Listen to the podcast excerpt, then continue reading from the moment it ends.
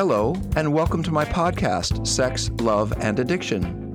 This show was created to provide accurate expert information and support for those seeking insight into the painful realities of cheating and infidelity, sex and porn addiction, as well as the relationship between chronic drug abuse and paired sexual behavior, commonly known as chemsex.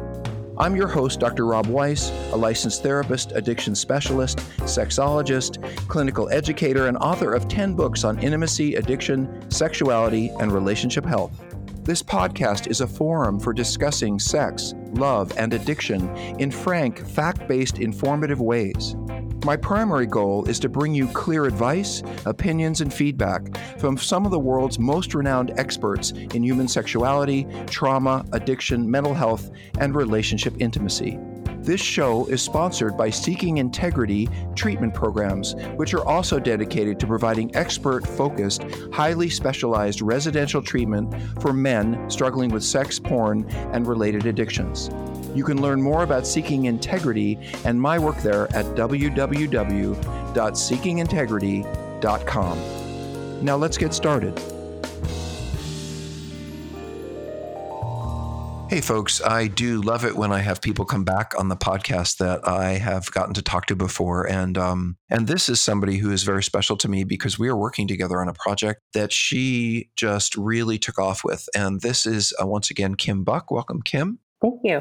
And let me read a little bit about Kim Buck so you can be reminded who Kim is. To give a little background, Kim has over 15 years of clinical experience in mental health. Her therapeutic approach is integrative and holistic with a mixture of many different methods that she tailors to each client's individual needs. Um, she is a clinical director of a treatment program in Arizona, a certified sex addiction therapist, an approved supervisor for the Arizona Board of Behavioral Health Examiners. And Family Strategies Counseling Center is where Kim works in Arizona. She's the clinical director and supervisor for interns and associate level counselors seeking training and licensure. She's also on her way to her PhD. Let's hear it for you, Kim. Yay! Woo! Yeah. I know you're not going to cheer very much until all that work is over. This is true. But it's still exciting to be, and I'll say this for me too before we get started, an older person who's kind of saying, okay, I've always wanted to do this. I'm just going to go ahead and do this.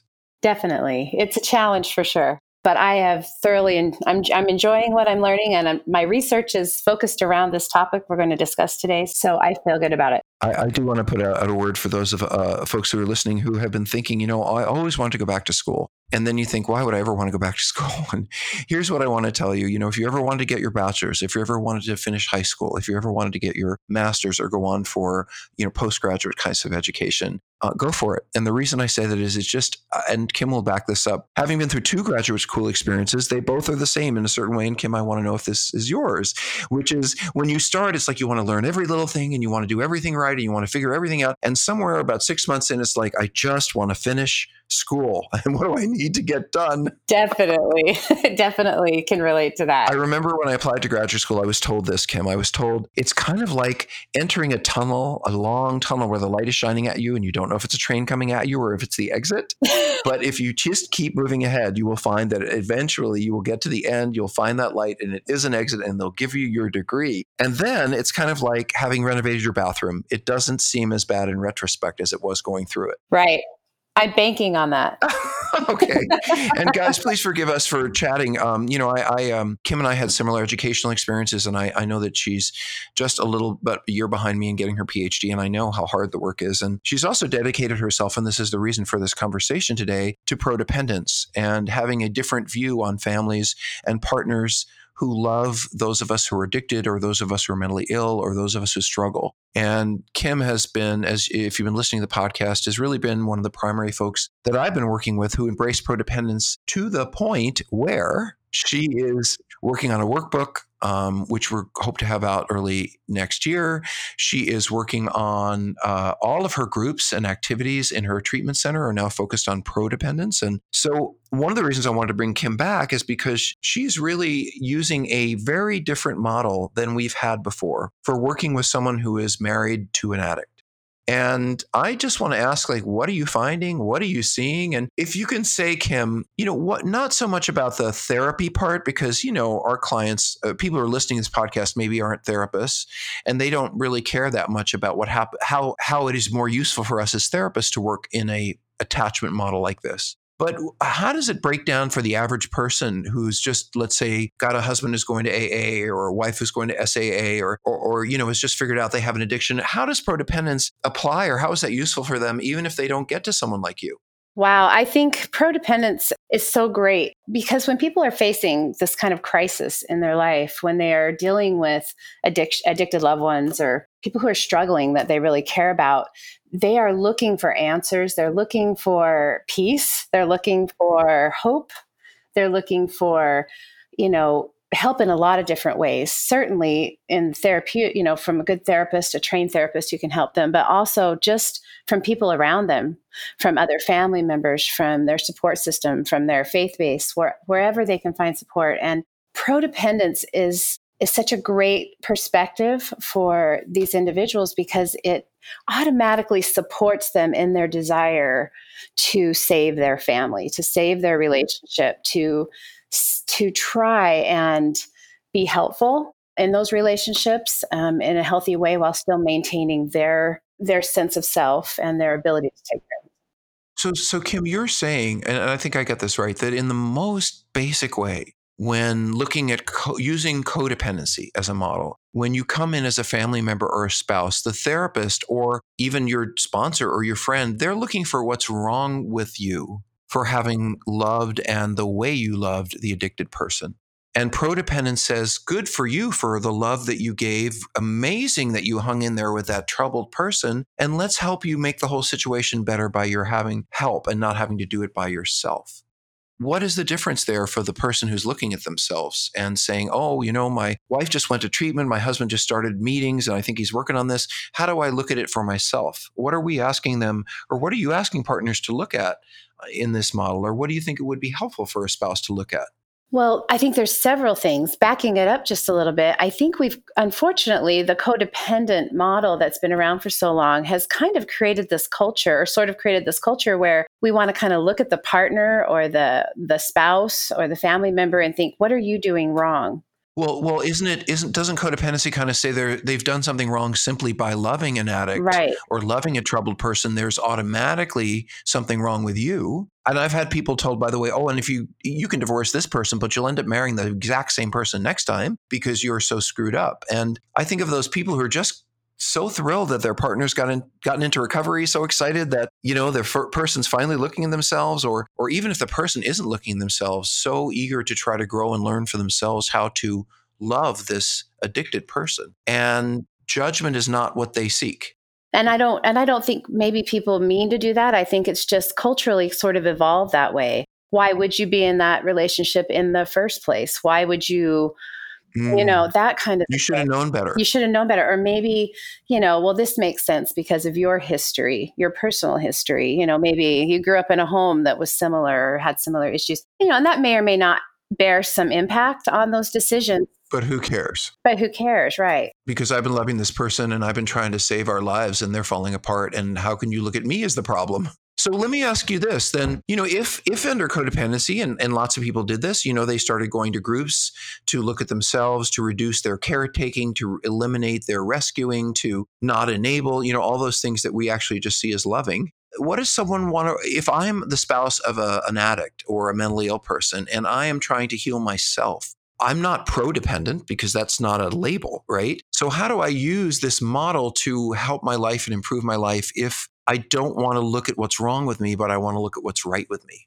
Well, gosh, I think you just said it. I think we have to start looking at strengths. We have to start looking at the strengths um, that you you have indi- individually, and also the strengths that are in the relationship. Not barring, you know, understanding there's difficulties in crisis and pain and betrayal and those kind of things. But we want to start coming at it from a strength based attachment perspective, where we're looking at what's gone right in this relationship and what about it do you want to save and what it what is it that benefits and blesses your life so to speak and and why?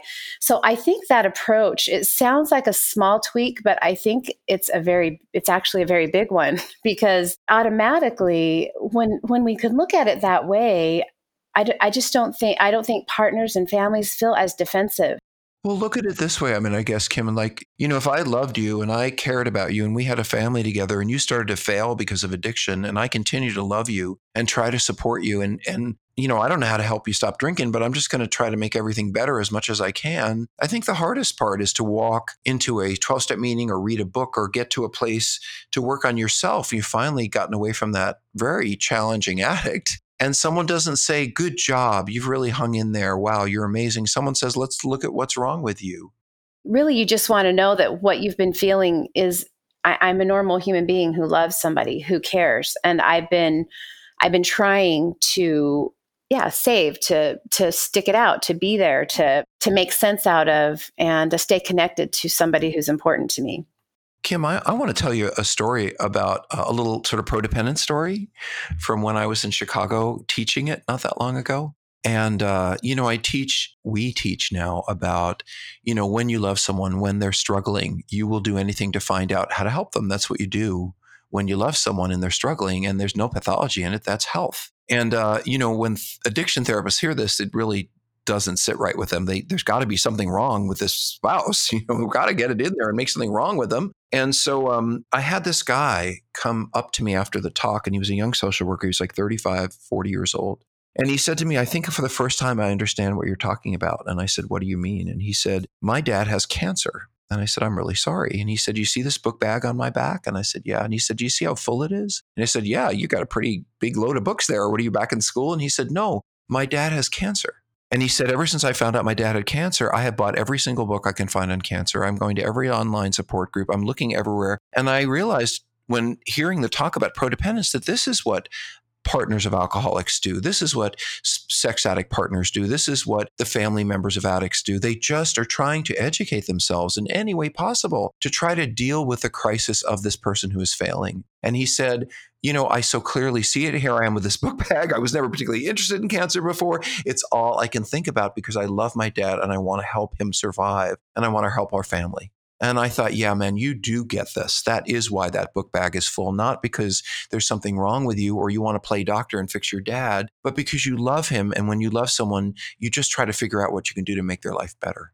That is such a great story. And it's, right. it's right. And it so points out what, what we're talking about here is why would we see that as a problem, whether it's cancer, it's addiction, it's mental health.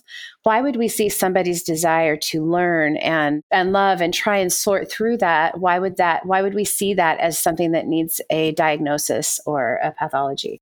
Well, as you know, there's a history of blaming caregivers in our addiction culture. And I, I, think I've mentioned this before that there's a guy named William White who William White, and William White really researched the addiction field for the last, you know, looked at it from the 1930s onward, onward. And he said somewhere in the 1940s, someone said the prototypic thing about the spouse of an alcoholic, which this is what uh, 40 years before codependency was developed, but the message is the same. I would drink too if I was married to a woman like that.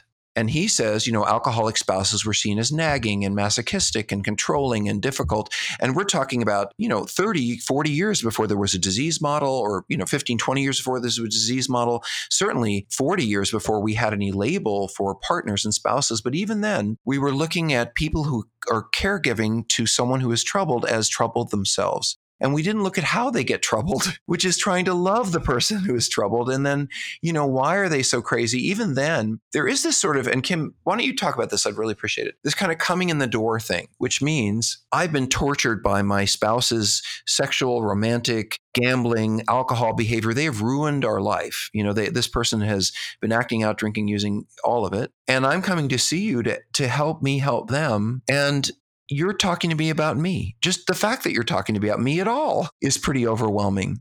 So I think it's about the content of what we're talking about with them. Talking about their history, their past, their life experiences that somehow may have impacted their current situation, not only irrelevant at that time, but hurtful because it's taking the partner or family member completely out of what they're there for they're there maybe talking to their family or a friend or their therapist or whatever to just get support.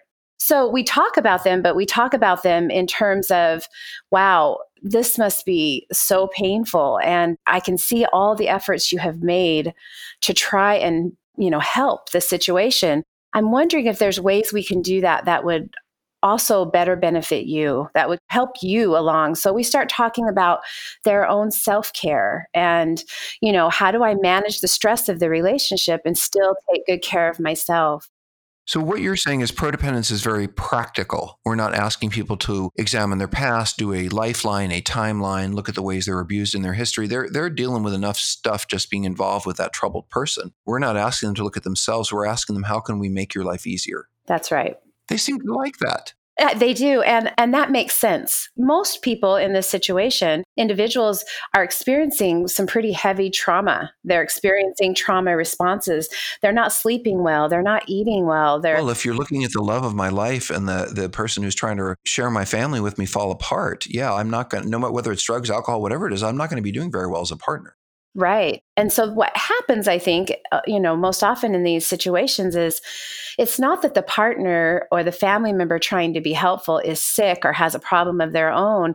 Sometimes they lose some of the, they've been working so hard trying to figure out how to solve this problem that they let go sometimes of their own care.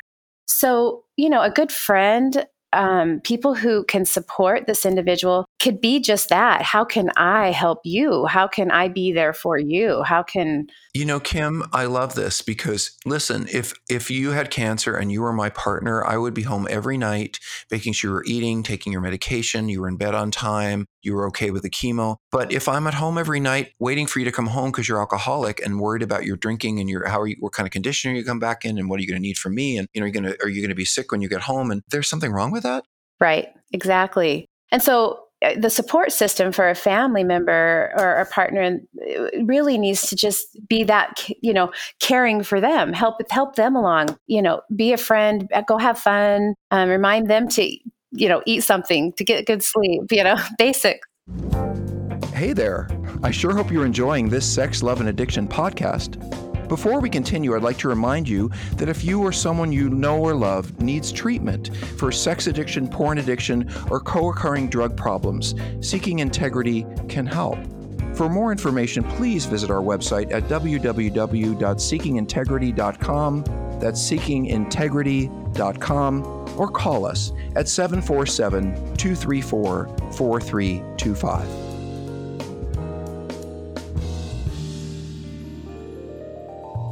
Well, you really made my point, Kim, because, you know, if I come home to you every single night to make sure you're okay because you're on chemo and I want you to be eating and safe, and no one would say anything, but I'm a miracle worker. And they would probably, if they wanted to help me, maybe repl- take my place so that I could go to get a massage one night or go out with friends or take care of myself and not just be taking care of this troubled person.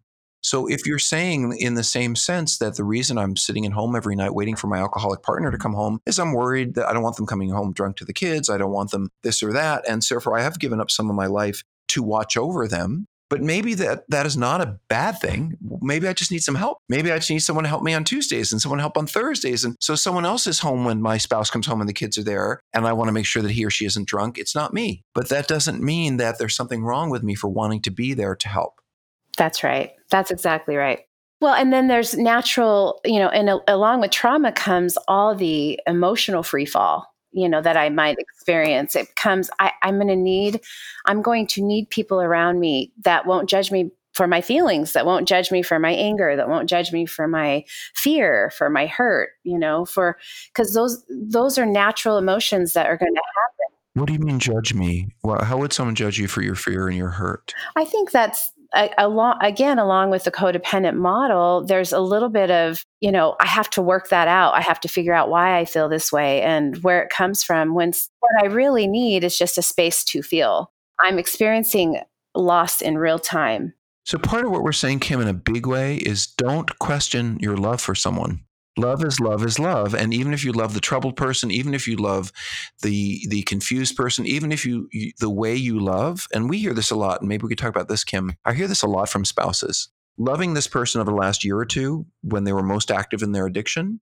has turned me into someone i don't want to be I hear spouses say, now I nag, now I complain, now I've gained weight, now I'm, you know, I'm doing all this stuff, I'm controlling, and I've become this person that I don't really like. Have you ever heard that? Constantly yes can you so and, uh, and and tell me how does someone end up being someone they don't like like that how does that happen I think it's a slow and steady process when you're in a relationship with somebody who's struggling because you're putting yourself aside, your needs aside frequently to take care of everybody crisis. yeah, right. You're just managing the the storm that's raging around you, right? That you just sometimes you just forget to do those things that keep a person steady, that keeps somebody balanced. Like we were talking about earlier, maybe I'm not getting the sleep I need to. Maybe I'm not exercising. I'm not eating, you know, healthily. I'm not going out ever so often and, you know, connecting with friends and people who matter to me. And so when that happens, we're, we're sometimes running in a deficit. And that would be whether I'm caring for someone with cancer or addiction or anything. It's very easy for the caretaker to find themselves in a deficit themselves. And that can make the caregiver more vulnerable to all sorts of you know emotions or situations or i might be on edge i might be so part of the way i turn into someone i don't want to be is that i uh, i exhaust myself trying to help the other person and i'm not taking care of me i'm thinking also some of it comes also from not being able to affect change right because addiction addiction's chronic and you know it needs a specific kind of help from specific kind of you know trained professionals and structure and and that kind of thing. So a caretaker and all of their efforts can't probably is not going to be able to affect a lot of change in an active ongoing addiction. And then they're going to get frustrated. Exactly. And oftentimes they'll blame themselves. I see that a lot like well i could fix this why can't i fix this you know they may be very capable individuals in many areas of their life and and and sometimes that can then bring on mirroring sort of emotions like or experiences of shame or self-blame or doubt or or that kind of thing. So that's where you know we have to really pay attention to caretakers. They're not just feeling those things solely because of their own trauma or history issues. They could be feeling that way just simply because of the situation they are currently in. Mm, and what they what that situation has left them, where that's left them. I mean, you know, when I think about addiction and couples, I I mean, the frog in the boiling water scenario always comes up for me, which is that if I live with an addict, you know, they're when we're 25 or 30 and their casual behaviors just seem fun, uh, and then they're still doing those same casual behaviors when we have two kids under the age of 10 and they're still going out and partying or whatever those fun things were. I may not recognize that the, you know, that what was a little bit fun a few years ago is now escalating into a problem. I didn't know that when we got married, but now, or we got together, but now it's here and how do I deal with it? Um, I want to remind everybody that addiction doesn't come up in a family. One day someone comes home and says, Oh, honey, guess what? I'm an addict. I just realized it. Let me tell you what I've been doing. It happens more like the frog in the boiling water that you're drinking a little too much, you're sex, you know, you're, I feel like you're lying. I feel like you're distant. You're not being truthful, but I don't trust, I'm not sure to trust you or myself. The disclosure and the discovery of an addictive process in a family can take years before it actually, you know, and, and addicts can hide pretty well. So spouses are often left feeling like, what's, I don't know what's going on. I know they're distant. I know they're, they're blaming. I know they're shaming. I know they're critical. I know they're all, but I don't know why. And then they do blame themselves. Oh, and by the way, do addicts ever blame spouses? Do you think an addict might ever take the responsibility for their addiction and put it on a spouse? I think that's very common. And what would that sound like? It's not pretty and it it's very hurtful you know? If you if you would just not react the way you do i would be more honest with you. If you would uh, yeah if you could handle your emotions better then i would tell you the truth. If you i wouldn't drink and have sex with other women if you just lose weight or pay more attention to me or but what's a guy to do? Right. And there are people who absolutely will will buy into that Right. And if you're already, you know, it's a little crazy making for the for the partner who's left wondering is that true? I mean, I have gained a little weight. You know, it's it's difficult for them not to take that on, you know, and and internalize that.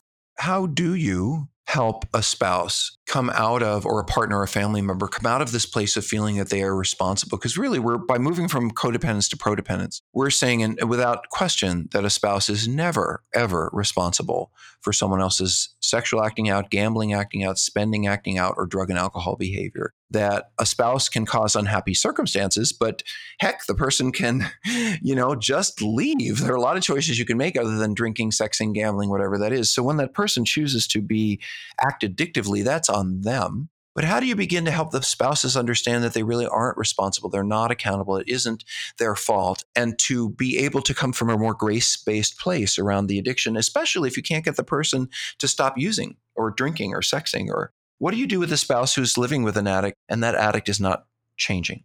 Well, I think from the pure prodependence model that I've been using and working with, um, after we are able to validate and support and provide hope and some structure for self care with the partner or the family member members, then we start really focusing on their own set of boundaries, their own what's healthy for me and what's not, and helping them be able to delineate useful ways you know to show up in the relationship what's what's really beneficial and what's not. And maybe the addict in my life wants more from me but this is all i can give. Helping validate that in them and helping them know those lines for themselves i think is really important. I have to say we got to work really hard with partners to to move away from if I do this, he or she will do that because it isn't like that, you know, and to give them a sense of, you know, you've done a great job. And even if you have nagged sometimes, even if you got angry sometimes, even if you're controlling, even if you're, who wouldn't be in a situation like this? And maybe, sure, it means you need to step back a little bit and get better perspective, but you haven't done anything wrong. What you've done is,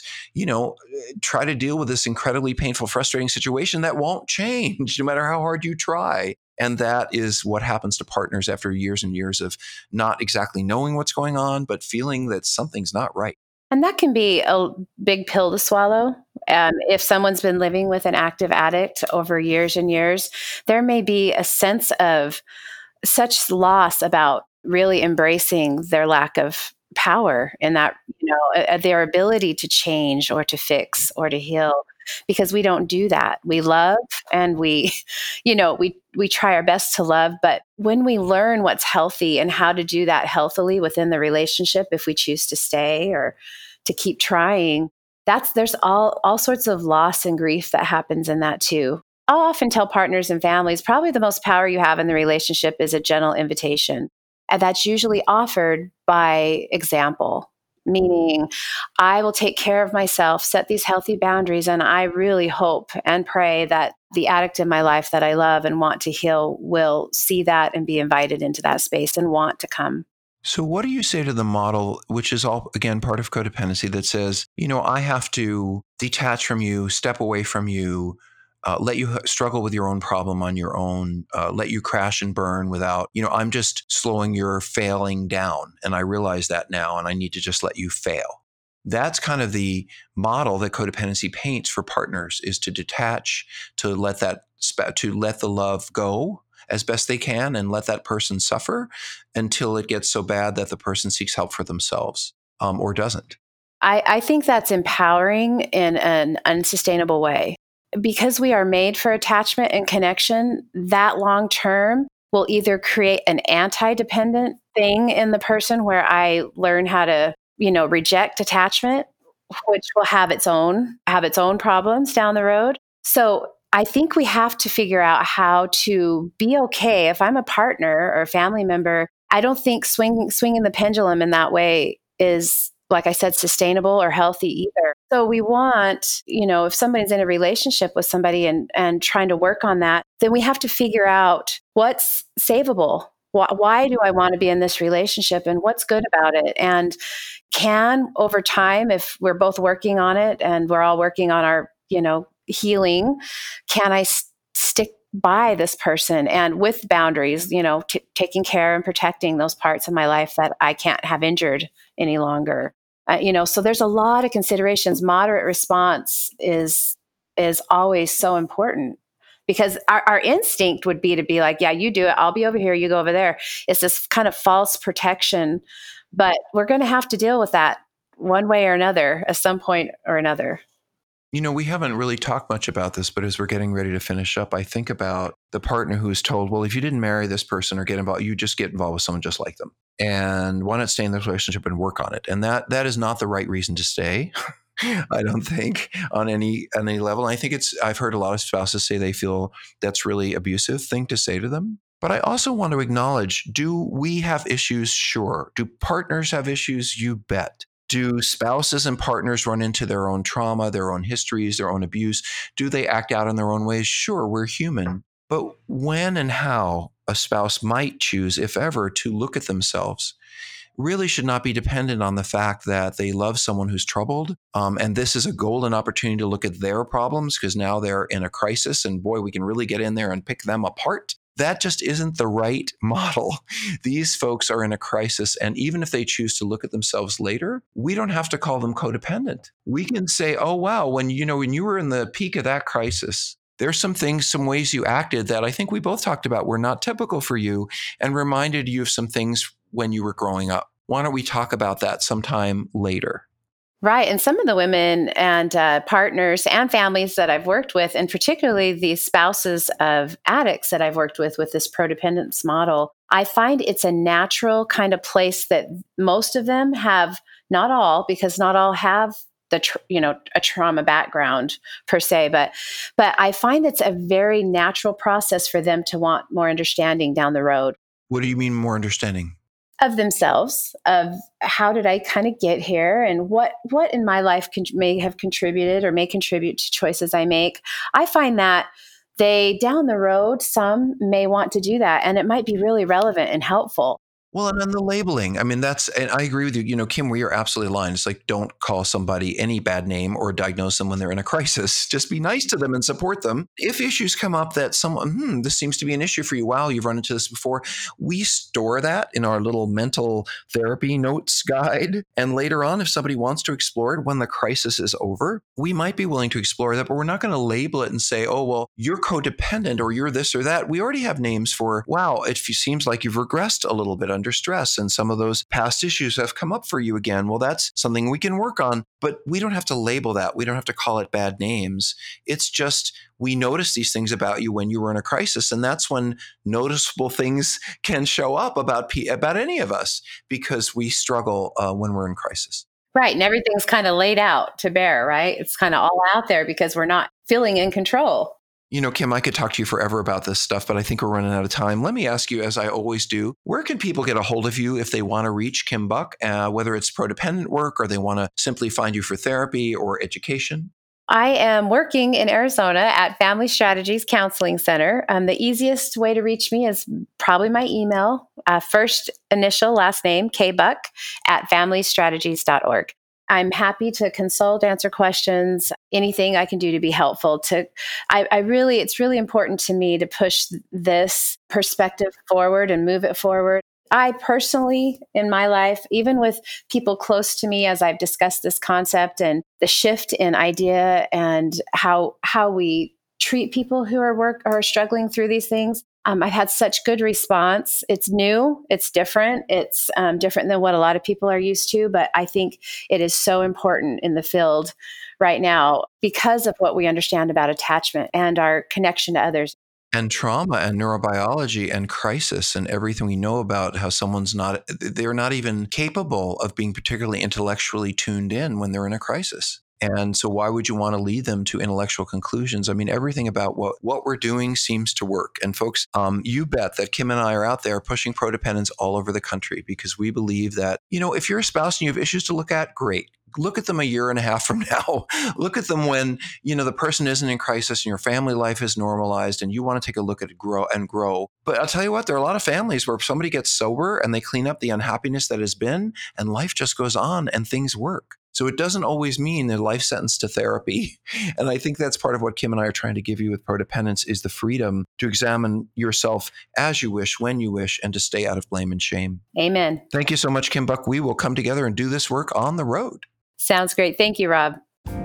Hi, this is Dr. Rob again. Thank you for joining us today. If this show has inspired you to seek further information for yourself or someone you love, I encourage you to visit our treatment center website, which is www.seekingintegrity.com. There you'll find some useful information about the residential treatment we provide, which I think is some of the best, most useful short term effective intensive care you can find for sexual addiction and compulsivity, as well as combined drug sex or chemsex problems. On seekingintegrity.com, you can find some useful advice and direction for healing. And don't forget, if you want to write me about this podcast or reach any of my guests, please write me at rob at seekingintegrity.com. I really look forward to our next time together. Take good care.